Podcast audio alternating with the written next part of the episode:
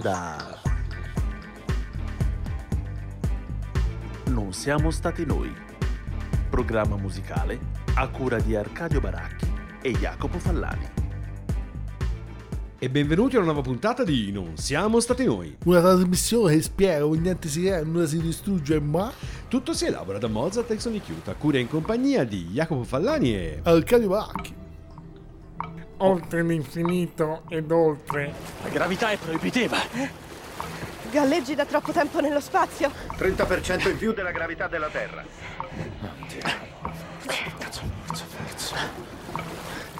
Non c'è niente. Dovrebbe essere qui. Se il segnale proviene da qui, allora...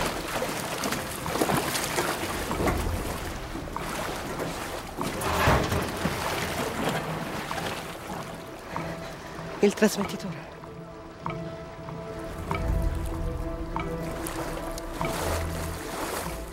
con una citazione volutamente sbagliata e una suggestione proveniente da il bellissimo Interstellar di Christopher Nolan, introduciamo questa puntata dedicata alla fantascienza. Il colpo di genio in questo appunto piccolo estratto da Interstellar è che questo ticchettio che voi sentite serve per ricordare, la scena si svolge su questo pianeta di Miller, serve per ricordare quanto eh, il tempo sia più rapido sulla Terra rispetto al pianeta. Si dice che sul pianeta di Miller un anno corrisponde a sette anni terrestri e questo ticchettio che il bravo Hans Zimmer inserisce in questo brano che si intitola Mountains ci ricorda che a ogni ticchettio che sentiamo, qualcuno ha fatto bene i conti, eh, scandisce appunto eh, il passaggio di un giorno sulla Terra. Questo appunto perché questa puntata dedicata alla fantascienza, sponsorizzata in qualche modo da Arcadio Baracchi che di, fantas- che di fantascienza scusate, è ghiotto, Arcadio entriamo subito nel vivo del dibattito. E partiamo con eh, un'opera che non conoscevo e, e, insomma parlare di fantascienza nel Settecento addirittura sembra faccia particolarmente impressione. In realtà il soggetto è sempre il solito, la Luna. Il, ehm, l'ispirazione parte da Carlo Goldoni con Il mondo della luna, è praticamente un dramma giocoso che viene messo poi in scena e musicato da addirittura tre compositori. Il primo è Galuppi, è quello che poi abbiamo scelto, il secondo è Paisiello e il terzo è Haydn, tutti durante il Settecento. Il tema della luna è sicuramente fino ai primi del Novecento e forse probabilmente fino all'allunaggio dell'Apollo 11 un tema stra abusato ovviamente in ambito fantascientifico perché ovviamente insomma ce l'abbiamo davanti per cui qualcuno ovviamente ne Veniva deve parlare facile. esatto nel caso in realtà eh, il mondo della luna ovviamente è quello che è una lettura di tipo anche borghese settecentesco. Il tema fondamentalmente eh, è quello ovviamente del- di, di- una truffa. È un astrologo fonda- che decide praticamente di truffare un, un personaggio che in realtà è mm, dire abbastanza eh, ignorante ovviamente da, da non capire ovviamente viene truffato gli viene fatto credere che ovviamente c'è vita sulla luna e viene creata ovviamente una farsa un'immagine di tutto questo per cui gli, gli viene mostrata. Tutto il tentativo ovviamente è semplicemente perché il personaggio principale sposi una delle figlie dello stesso e, e di, di questo buona fede che peraltro ovviamente è il soggetto che non, non riesce a capire è il suo nome vero e proprio il soggetto non riesce a capire che sta per essere truffato e far sposare l'altra figlia di buona fede all'amico ovviamente del- dell'astrologo truffaldino. Vi facciamo sentire ovviamente come nostro solito un piccolo estratto che sarà l'overture anche se eh, ci sarebbe piaciuto ma non l'abbiamo trovata proprio come estratto o luna lucente è la parte iniziale dove insomma comincia tutta quella che è la struttura della trama su cui gira intorno praticamente il mondo della luna di Galuppi con il testo di Carlo Goldoni. Ve lo facciamo sentire con il gruppo Ensemble Intermusica e la direzione di Franco Piva. Galuppi il mondo della luna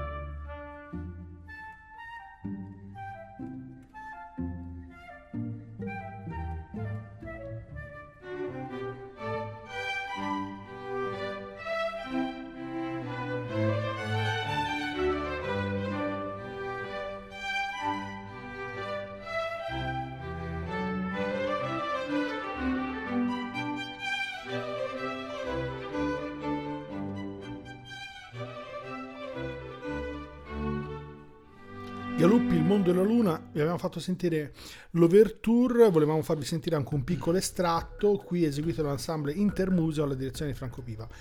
Il, eh, come dicevamo, il brano eh, estratto da questa opera di Galuppi con testo di Goldoni è un'operazione particolarmente raffinata che va in scena a metà del 1700, proprio negli anni in cui, per capirsi, c'è anche la serva padrona di Pergolesi.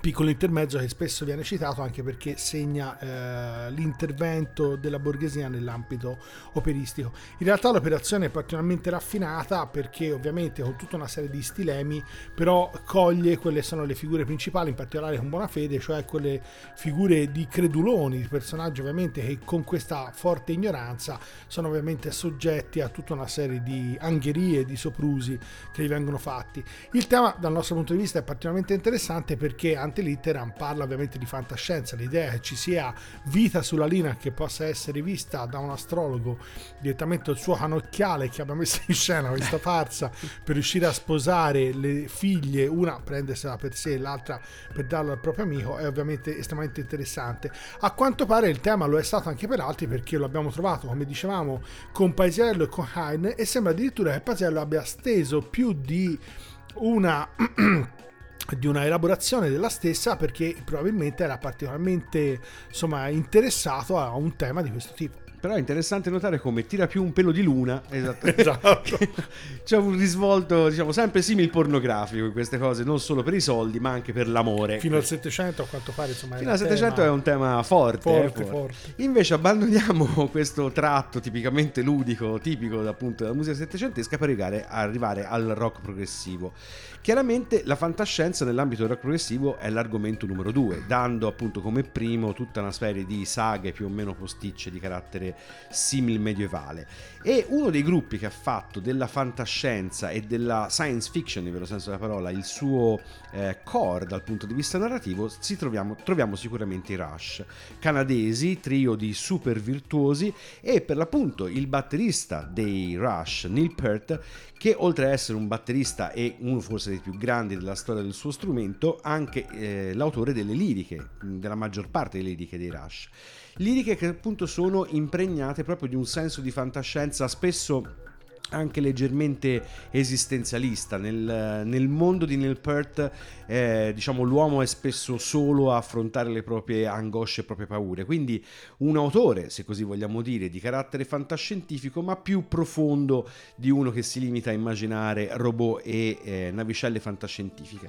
Ci andiamo ad ascoltare Red Barchetta, che appunto è tratta e ispirata da un racconto di Richard Foster e che appunto Neil Peart ha riadattato in, così, in forma canzone. La storia della- del riammodernamento di un hot road, cioè di una vecchia macchina degli anni 40 riammodernata per diventare diciamo veloce e potente e che con il progredire delle leggi diventa una macchina non più utilizzabile in giro per il mondo e quindi nella canzone si immagina un futuro sicuramente più sereno e più sicuro ma anche molto più divertente. Ci andiamo ad ascoltare questo Red Barchetta Rush. Has a country place no one knows about. He says it used to be a farm before the motor law.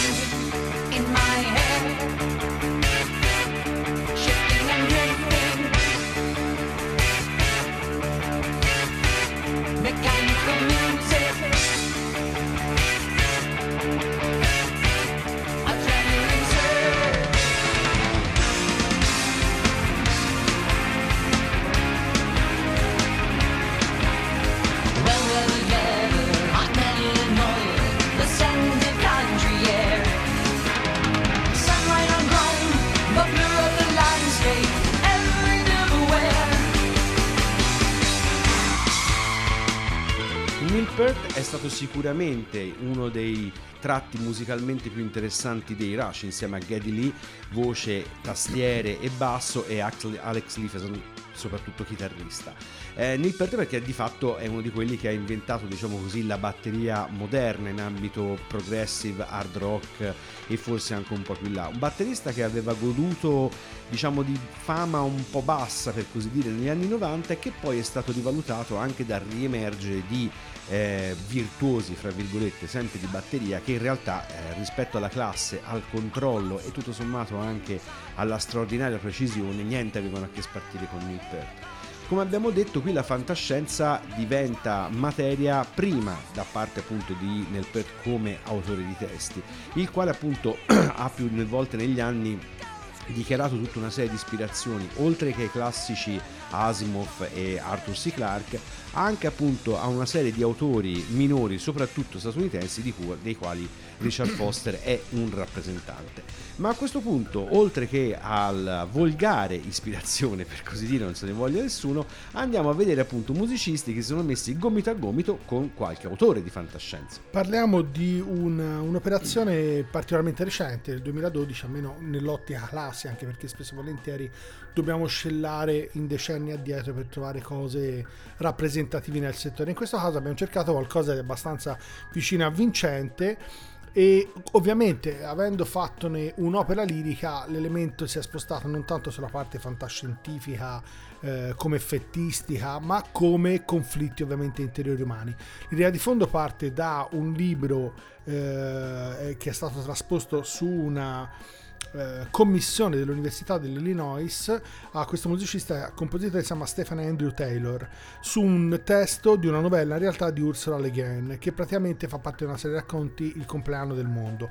La storia di fondo è Paradise is Lost, cioè paradisi, paradisi perduti e l'idea è un viaggio attraverso l'universo alla ricerca di una nuova terra con una nave che ovviamente per generazioni vede il nascere e il morire della vita a bordo e però ovviamente non raggiunge ancora questa, questo paradiso perduto questi paradisi perduti. Quello che ne nasce fondamentalmente sono una serie di conflitti. Si creano fondamentalmente due schieramenti e i tumulti interiori e tutte quelle sono ovviamente le angosce di chi vede a questo punto il paradiso probabilmente sulla stessa astronave perché questa vita ovviamente è perfettamente tranquilla, la nave è autosufficiente e ovviamente i suoi abitanti possono continuare a vivere tranquillamente, eh, insomma crea tutta una serie di dissapori, di tumulti, di contrasti. Vi facciamo sentire ovviamente un piccolo estratto da quello che poi è stata la rappresentazione ovviamente teatrale in forma lirica eh, e che è stata rappresentata nel 2012. Di, eh, ne abbiamo praticamente due videoclip e, abbiamo Robert Rumblow, direttore d'orchestra, Riccardo Herrera, regista, l'orchestra dell'Università dell'Illinois.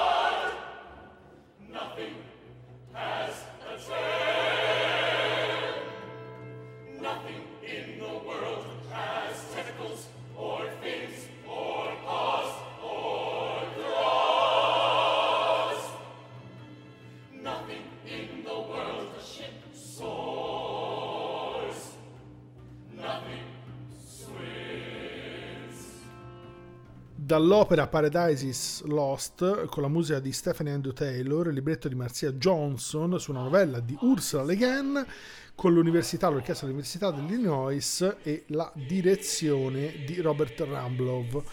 Non vi diciamo chi è il regista, i cantanti, in realtà quelli li Ma abbiamo li potremmo dire, chiari. ma li Esatto. potremmo dire. Come dicevamo, questo viaggio praticamente parte da questo testo, che in realtà è una novella del 2002. È un viaggio di oltre 200 anni che vede una serie di generazioni che si alternano e che sperano che la generazione successiva finalmente trovi questo paradiso perduto. Ovviamente la parte fantascientifica, per cui effettistica nell'opera non ha ovviamente l'importanza che potrebbe avere sia nel romanzo sia in un'ipotetica riproduzione o versione filmica eh, ma ovviamente un'opera lirica si è centrata tutta su quello che è il tumulto e gli interessi che si scontrano su due realtà, chi ovviamente sta aspettando a braccia aperte di atterrare nel nuovo mondo e chi ovviamente invece eh, avendo praticamente fondato una sorta di religione a bordo eh, vuole continuare a vivere all'interno dell'astronave che essendo autosufficiente permette una sorta di paradiso. E l'elemento fondamentale in questo caso è ovviamente la, la base distopia, la parte fantascientifica si centra proprio sull'idea dell'abbandono della Terra e una nuova realtà. Ovviamente l'opera lirica ha centrato tutto questo fra quelli che sono gli scontri e ovviamente quelle che sono le, le forti trasformazioni emotive dei componenti del, ovviamente che fanno parte dell'astronave. Bene, e riprendiamo appunto l'argomento collaborazione estendendoci un po' dalla tranche precedente, perché se c'è appunto un fortissimo interessamento da parte del rock progressivo nell'ambito della fantascienza, l'altro genere musicale che quasi per eh, somiglianza e affinità elettiva potremmo quasi dire è giustamente la musica elettronica. In questo caso ci incontriamo con due produttori, John Digweed e Nick Muir, che insieme a John 12 Oaks eh, realizzano un album interamente basato sul romanzo di quest'ultimo, di questo John 12 Oaks. Il nome forse a noi italiani non dice moltissimo, però John 12 Oaks ha scritto una serie di romanzi, una mh, tetralogia che prende appunto eh, spunto dal primo romanzo, Il viaggiatore del 2005, e eh, romanzo dove si immagina ehm, l'ennesimo futuro distopico, potremmo dire così, o l'ennesima realtà distopica, al centro del quale eh, John 12 Oaks piazza una specie di panopticon, diciamo così, una- un sistema di sorveglianza incrociata fra persone che non sono del tutto consapevoli né di essere sorvegliate né soprattutto di sorvegliare.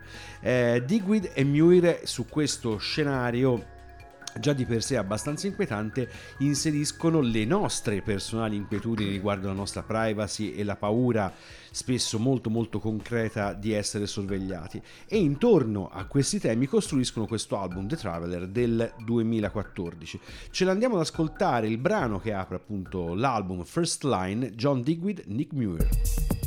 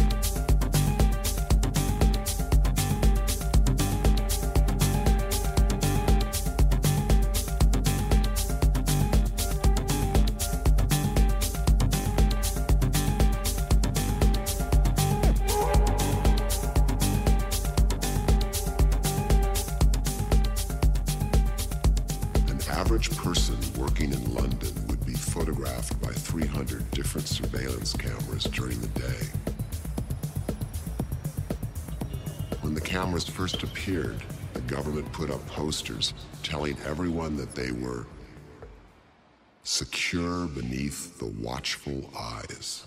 La voce che spero il taglio di Federico Bistarini abbia sacrificato, che chiude il brano, purtroppo non è quella di John 12 Oaks, che è presente in voce attraverso in altri brani, scusate, all'interno dello stesso album. Eh, voce che però, secondo Digweed e Muir, non era sufficientemente buona da essere centrale in un brano. Questo perché eh, John 12 Oaks in realtà non, non, è, non si è mai fatto vedere, è una figura, diciamo, se vogliamo, ancora più nascosta rispetto al buon vecchio J.D. Salinger, perché eh, il nome è ovviamente uno pseudonimo e lui non è mai stato incontrato da nessuno che fosse in qualche modo riconducibile alla, anche solo alla, al, al, lavoro editoriale, quindi rimane un personaggio totalmente sconosciuto. Digweed e Muir sono riusciti a entrarci in contatto, hanno scambiato, come sembra abbastanza ovvio, milioni di mail e sono riusciti ad avere delle registrazioni eh, attraverso internet, immaginiamo la classica telefonata WhatsApp come abbiamo fatto noi quando eravamo in lockdown, però la qualità insomma era piuttosto bassa. Quindi la voce di John. Vox la potete riascoltare rielaborata elettronicamente in altri brani all'interno di questo The Traveler. Ehm, Digweed e Muir sono in realtà un, du- un, duo elettronico abbastanza sui generis, sono un po' sospesi fra ambient e dance eh, con la cassa quadra. The Traveler è forse uno dei loro dischi più interessanti, forse anche perché questo materiale narrativo li deve avere stimolati più del più del dovuto. Mentre appunto di Jolto e Volks vi ricordiamo Il Viaggiatore, il primo romanzo di questa tetralogia che potete trovare anche in italiano mm, nelle migliori librerie. Ma a questo punto restiamo nell'ambito, diciamo sempre ovviamente fantascientifico e forse anche un po' distopico, andando a trovare uno dei principali capisaldi, capisaldi della distopia. Abbiamo scelto, in realtà siamo partiti cercando qualcosa che fosse in parte meno conosciuto, più recente, e abbiamo trovato una cosa, insomma, io perlomeno non lo conoscevo come tale, un'operazione fatta da Lori Masel con Covent Garden. In realtà è una commissione che è stata fatta a Masel dall'ex direttore di Bayerische Staatsoper, August Everding, che poi in realtà è morto alcuni anni prima della prima di quest'opera. Stiamo parlando del 1984 con le musiche di Lori Masel. E l'operazione, a dire la verità, eh, sia ascoltandola sia vedendo l'influenza che ha avuto successivamente, è un po' definito un lavoro di circostanza e lo, questa, insomma, diciamo che questa indicazione la trovi un po' da varie parti. Masel, da un punto di vista compositivo, non sembra aver avuto insomma, particolari influenze e sviluppi anche attualmente, insomma il fatto insomma, che non sia facilmente riconoscerlo come tale, ma venga sempre indicato come grande direttore d'orchestra, eh certo. anche se poi la cosa che è sempre abbastanza sconvolto è diciamo questa bravura incredibile se leggete la biografia di Masel è abbastanza sconvolgente. Ne parlavamo prima e praticamente dirige la prima orchestra a 8 anni studia violino a 5 direzione dell'orchestra a 7 ha diretto praticamente quasi tutte le principali orchestre americane entro i 15 anni e quasi tutte le orchestre del mondo entro i 30 per cui potete immaginare insomma il tipo di vita e carriera che ha fatto. Nato nel 30 questa operazione è fatta nel 2005 è sicuramente estremamente carica, però anche quelle sono le critiche che si trovano, se critiche, di critiche si può parlare anche perché insomma da qualche decennio è sempre un po' difficile trovare qualcuno che diciamo spari a diritto il proprio pensiero, però insomma parlano di quello che è ovviamente la, la fascinazione, la grandiosità dell'operazione. 1984 di Lorin Masel su il testo ovviamente di George Orwell, anche se rielaborato ovviamente in forma di libretto, alla Royal Opera House e, mm, con la direzione dello stesso Lorin Masel.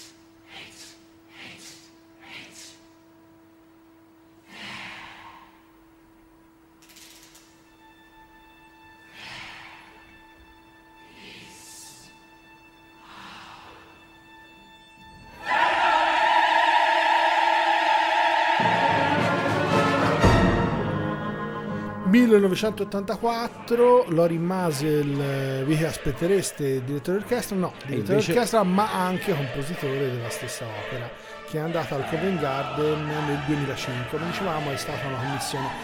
L'operazione viene comunque vista un po' come una commissione che però insomma, non ha avuto particolari risvolti, probabilmente la stessa scelta del testo, visto il grande successo dell'opera in sé, è stata un'operazione di tipo contemporaneo, però il tipo di scrittura, come avete sentito, è sicuramente, come dire, un po' più spettacolare, un po' Sì, sull'onda, appena appena. sì, un po' sull'onda di quello che può essere un po' un tipo di scrittura americana trasversalmente di tipo orchestrale, per cui qualcosa di sicuramente molto effettistico, uso di campane, il coro, e un'orchestra usata in maniera abbastanza sfavillante nei suoi colori, non sembrano però, insomma, ci sono delle forti idee da un punto di vista musicale.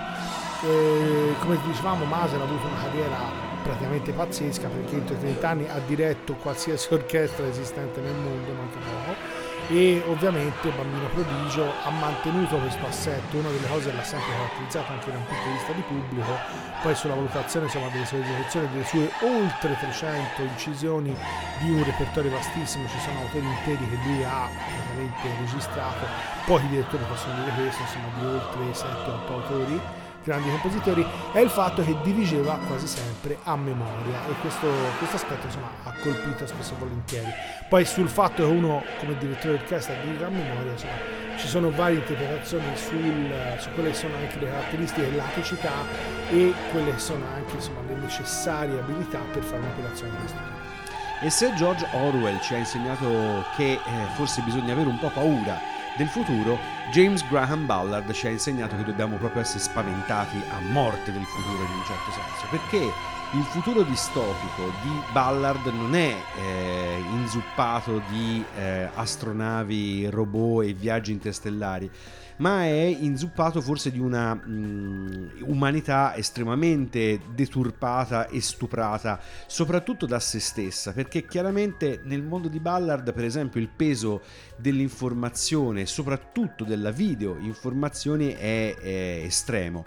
Nei romanzi di Ballard, dal 1970, che poi è il romanzo che l'ha lanciato come autore scandaloso, a Super Khan del 2000 che invece è forse tra i suoi romanzi quello che eh, potremmo più definire eh, più propriamente fantascientifico. L'universo di Ballard è quello dove l'uomo non interagisce con le macchine con nuovi terminali video o cose del genere. È quello dove eh, l'uomo in qualche modo si fonde con le macchine e soprattutto l'uomo si fonde con quest'idea di eh, sorveglianza come dicevamo prima, un po' di panopticon estremamente eh, pervasiva. Ballard non è propriamente descrivibile come un autore eh, di fantascienza, appunto abbiamo detto Super Khan del 2000, molto ovviamente tra i suoi libri quello che più si avvicina allo standard del romanzo eh, fantascientifico, però è uno di quegli autori che in qualche modo ha dato un contributo importante a formare l'estetica e anche forse l'epica dell'attuale letteratura fantascientifica, soprattutto a quel fenomeno di ripartenza che è stato il cyberpunk. Chiaramente se parliamo di Ballard non possiamo che non parlare del suo romanzo Crash diventato non a caso film grazie a David Cronenberg e se parliamo di Crash non, parliamo, non possiamo non parlare di Cars di Gary Newman, forse il più famoso fra i poppettari ad essersi ispirato in qualche modo, soprattutto da un punto di vista estetica, appunto al buon vecchio J.G. Ballard. Ce l'andiamo ad ascoltare questo Cars Gary Newman.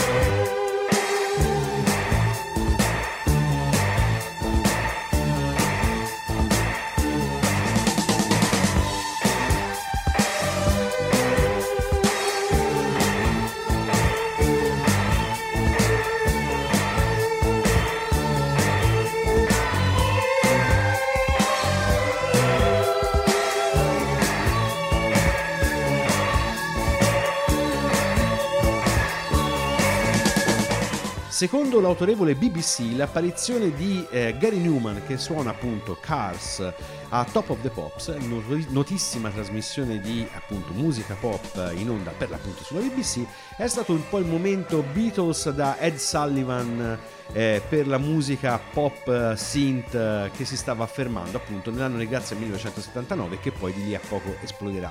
Ora non so se questo è il classico esempio di ridondanza e soprattutto autoreferenzialità tipicamente albionica, però effettivamente questo album The Pleasures Principle che è appunto nel 1979 che contiene Cars è l'album che in qualche modo ha consacrato un canone del synth pop così come ancora oggi purtroppo non solo ce lo ricordiamo ma continuiamo anche a, a riproporlo in tante salse. Noi sapete non siamo particolarmente nostalgici e di questa cosa se è possibile ancora meno. Comunque dicevamo appunto Ballard e quanto lui abbia influenzato le nuove leve della letteratura, soprattutto abbia in qualche modo rifondato o sia diventato uno dei numeri tutelari del cosiddetto cyberpunk.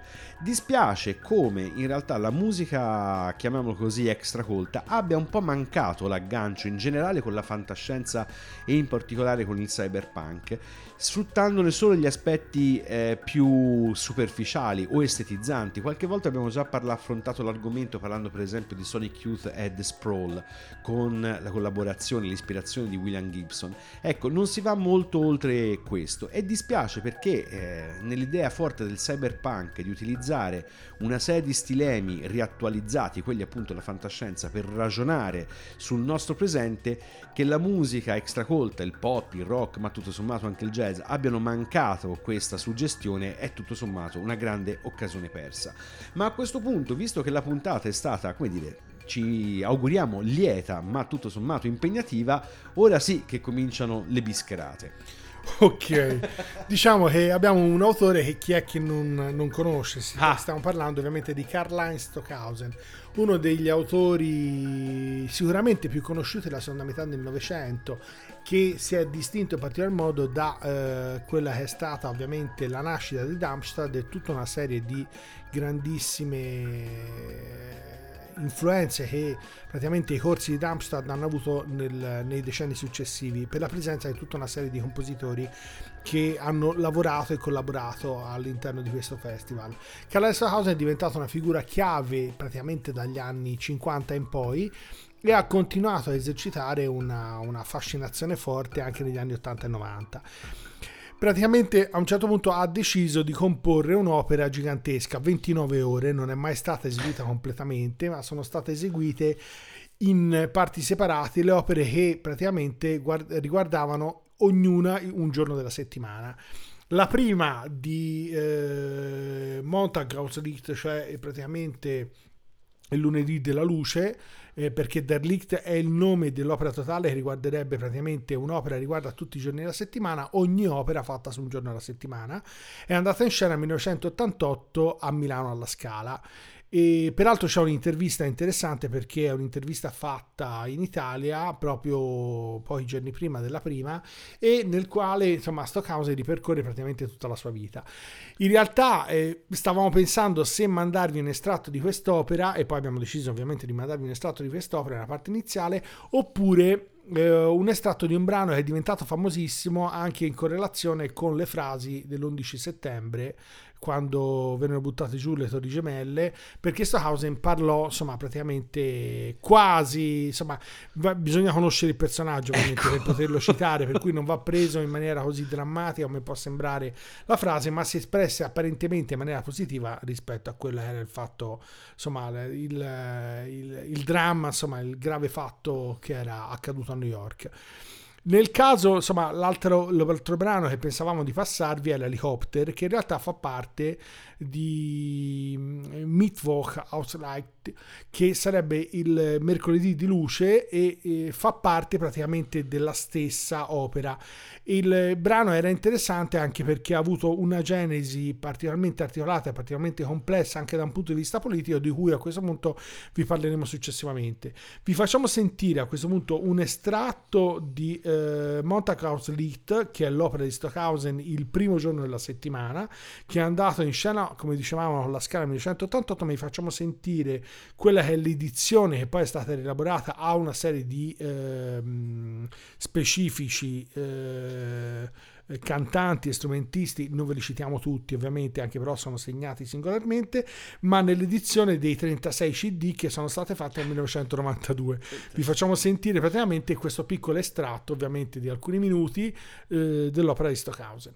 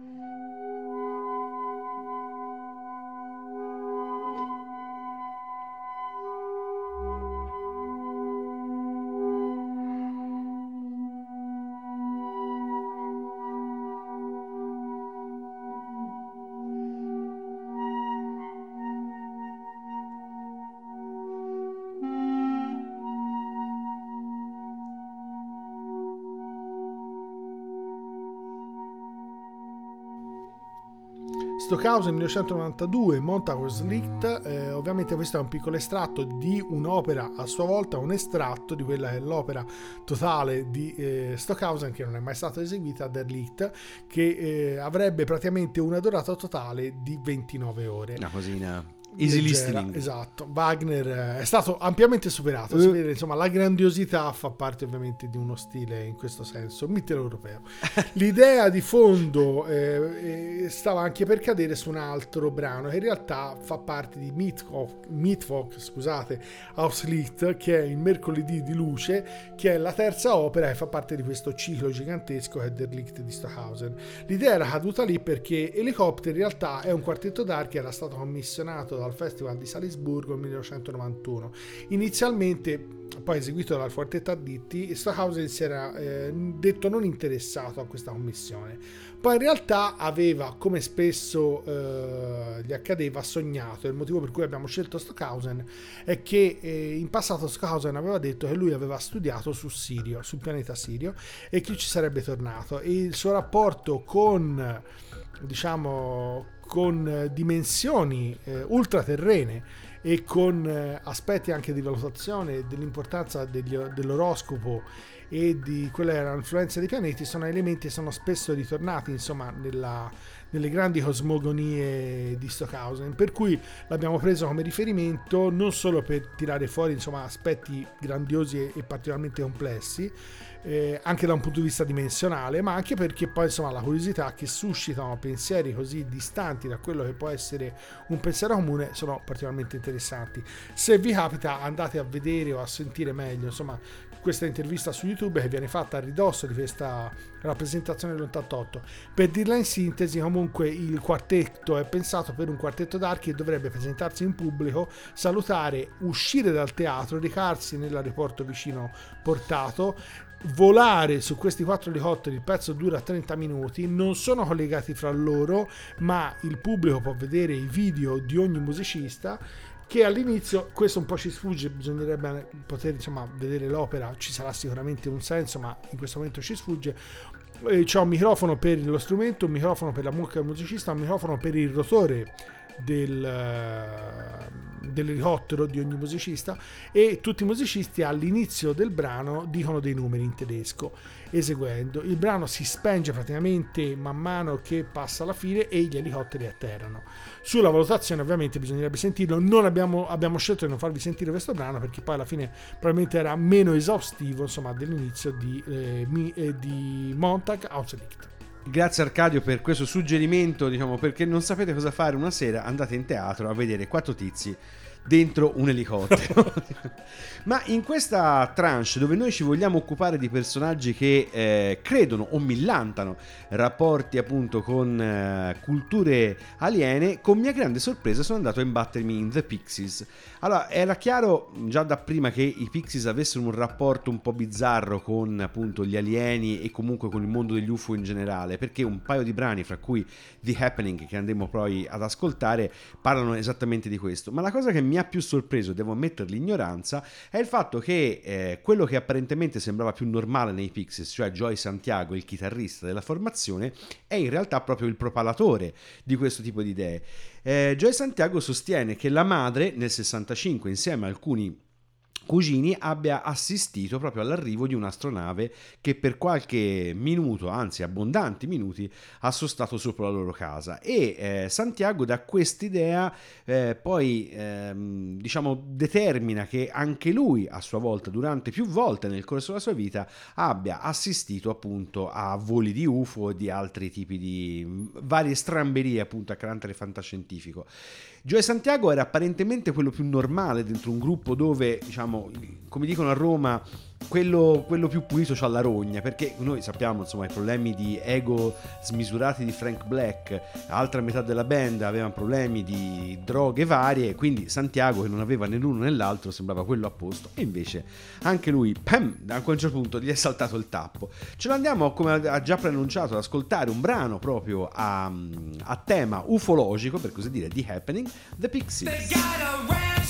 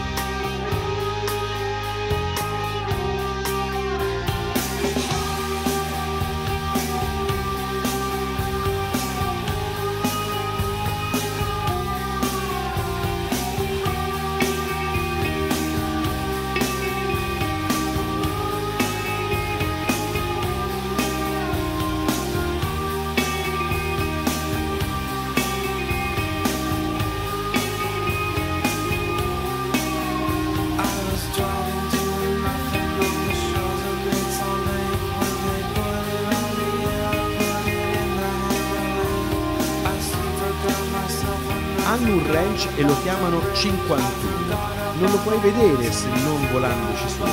Chiaramente il riferimento non potrebbe essere più chiaro. All'interno di questo The Happening si fanno ovviamente riferimento alla famosa eh, Area 51, peraltro al centro con Roswell e altro, tutto un altro immaginario, appunto, perlomeno altri due brani che mi sovvengono. La mia grande sorpresa, giustamente ritrovando all'interno di Bossa Nova questo, questo album, uno dei classici della produzione dei Pixies, è appunto il fatto che, eh, dicevamo prima, il promotore, il propagatore di questa idea, appunto, assurdo ufologico, fosse quello apparentemente più sano all'interno della band. Però appunto, tanto è vero che eh, Santiago racconta questa storia che viene riportata fedelmente all'interno della biografia ufficiale della band, uscita qualche anno fa. Comunque, visto che questa puntata sta volgendo verso il termine, perché non invocare l'aiuto di un autore, anche lui non propriamente fantascientifico, per fare il punto su che cos'è in realtà eh, la mh, letteratura fantascientifica e il senso della fantascienza? Il contributo, come al solito, è letto da Arcadio. Ci sono due fraintendimenti alla base della narrativa di fantascienza. Il primo fraintendimento è che la science fiction si occupi del futuro, che essa sia fondamentalmente profetica. Il secondo fraintendimento, una sorta di fraintendimento al quadrato, facile da credere una volta che si sia dato per scontato che la science fiction si occupa di prevedere il futuro, è questo. La science fiction riguarda un presente che non c'è più. In particolare la science fiction riguarda solo il periodo in cui è stata scritta. Questo è vero in linea generale, ma lo è sia per la science fiction che per ogni altro genere narrativo. I nostri racconti sono sempre il frutto dei nostri tempi. La science fiction, così come ogni altra forma d'arte, è un prodotto della sua epoca e riflette o reagisce o illumina i pregiudizi, le paure e i presupposti del periodo in cui è stata scritta. Ma la science fiction è qualcosa di più. La cosa importante nella buona science fiction, quella che produce la fantascienza destinata a durare, è il modo in cui essa ci parla del nostro presente. Cos'è che adesso ci dice? È ancora più importante cosa ci dirà sempre? Poiché la science fiction diventa una pratica di scrittura significativa e ricca di implicazioni quando tratta di qualcosa di più grande e più importante dello zeitgeist, che fosse o meno interazione dell'autore. Neil Gaiman che appunto come abbiamo detto ci porta a fare un po' il punto su quella che è la science fiction, la fantascienza, il racconto fantascientifico. Scritto appunto da uno che se non l'avete mai letto perlomeno American Gods andatevelo a leggere perché vale veramente la pena. Da uno che appunto ha scritto molti fumetti, ha scritto romanzi, ha scritto per il cinema, ha scritto per la televisione e ha scritto soprattutto di mondi che dobbiamo ancora del tutto conoscere e che non sono così remoti nel tempo e nello spazio come potremmo pensare in questa puntata, appunto, piena di episodi fantascientifici e anche abbastanza spaziali, Arcadio, con cosa chiudiamo? Cadavere spaziale Esatto. di finestra trombetta. Esatto, e le storie tese all'interno del grande progetto di questa stagione non siamo stati noi di chiudere Quelli che sono gli inediti. Esatto, utilizzando più o meno sempre 4-5 autori, non di Dobbiamo più. cercare di intervistare Aereo, ma so come fare Eh, esatto, noi puntiamo tutto su di te, diciamo. Anche perché poi sei te che hai tutta la discografia, sei tutto. certo, sì. Bene, per questa puntata non siamo stati noi è tutto. Vi salutano Jacopo Fallani e, Arcadio Baracchi. e ricordate che se quello che avete ascoltato questa volta vi fosse sembrato particolarmente strano, Mm, sono stati gli UFO. L'altra sera al ristorante ho mangiato molti cibi, certamente i più pesanti. Quando a letto sono andato e nel sonno mi ho agitato, ho un cadavere ho sognato, un cadavere così.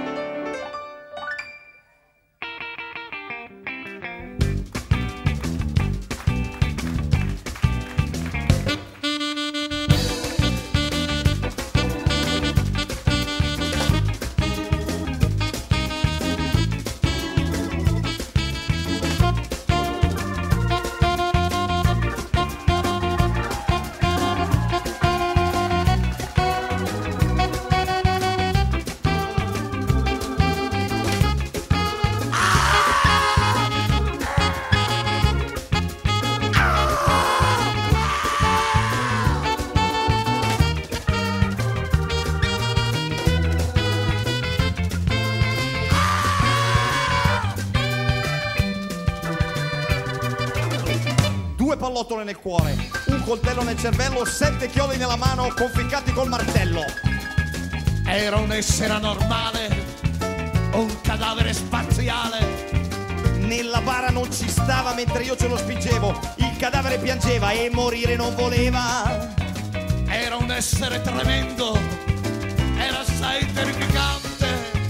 Il suo sangue luccicante che bagnava il mio mantello era sangue colorante come quello dell'agnello.